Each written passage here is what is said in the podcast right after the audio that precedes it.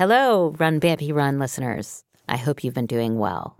I'm here to tell you about my new show, Infamous, which takes you inside all sorts of weird stories, from the knife wielding world of New York high fashion to corrupt political operatives in Washington to a sex cult on the lam.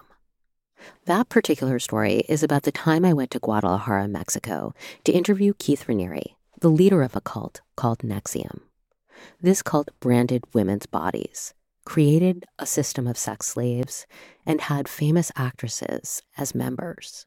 This meeting in Mexico that you'll hear about was just weeks before Keith would be indicted for sex trafficking, racketeering, and conspiracy. But we didn't know that at the time. Keith burst forth from the bedroom. All right. Well, well, let's, let's, He was short and stout and full of energy. Can we record at the same time? Yeah, you can record it. Do you have a? He had a ruddy face and a pair of Coke bottle glasses on that sort of concealed large blue eyes. So tell me. I mean, The first thing I thought was, really? Is this it? One of the reasons why I haven't spoken in the past and now it's um, how I am. Is it right to try to win in a court of public opinion when it's dishonorable?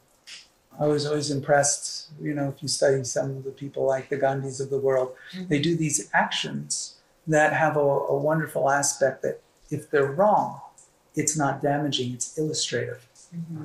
But I had a more pressing question. So Yeah. are you in Mexico because you think there might be an indictment in New York? And what if there is? Oh. No, they haven't. I haven't been subpoenaed or anything. Um, no, I, I am now. I didn't come to Mexico for that reason, but with all of the hate going on, and there are people who are scared for me to be back in my neighborhood, and you know, our lawyers and consultants say you're probably better off just stay still. I mean, are you worried about there being an indictment? Are you worried about that happening?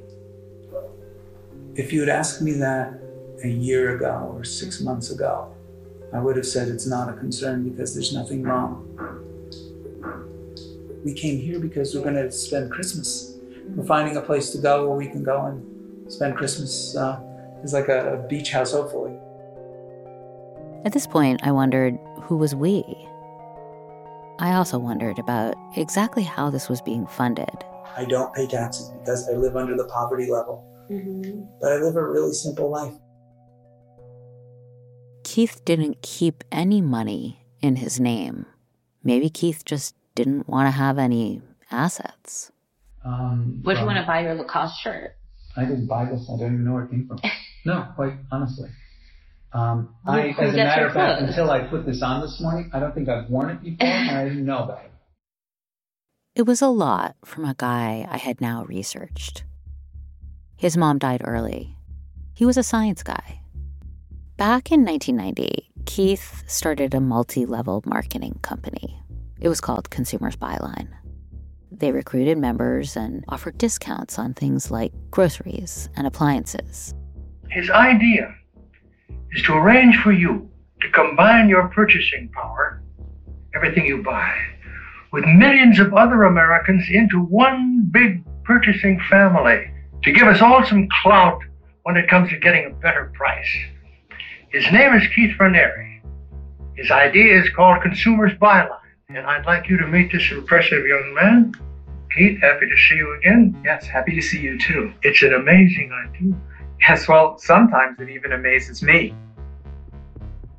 Since I was finally sitting down with him in his crazy Mexican hideout, I really did need to ask him about DOS, that master slave group that NXIVM members were calling the sorority. Let's talk about the sorority for a little while. I mean, did you know about it? Did you not know about it? Was it a I knew some. know, some- uh, I mean, yeah. some of those people I've been close with, in some cases, decades.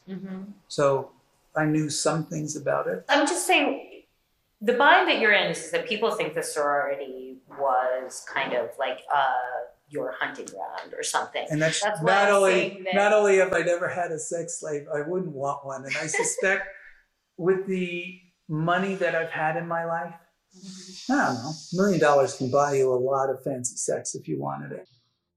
I asked him if he was polyamorous. So, are you polyamorous with different women who are in? In polyamory, people have multiple romantic and often sexual relationships at once, and everyone is consenting.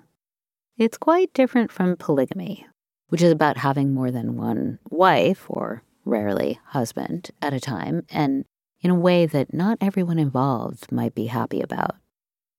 So, was polyamory what was going on here? I'm not a fun person to have a sexual relationship with.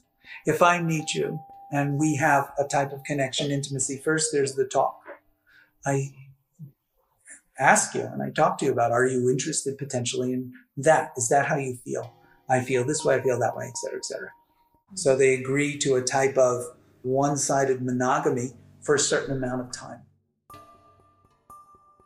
Wait, so just to be clear, Keith is saying he requires his polyamorous partners to only sleep with him in a kind of one sided monogamy, while he gets to sleep with multiple people.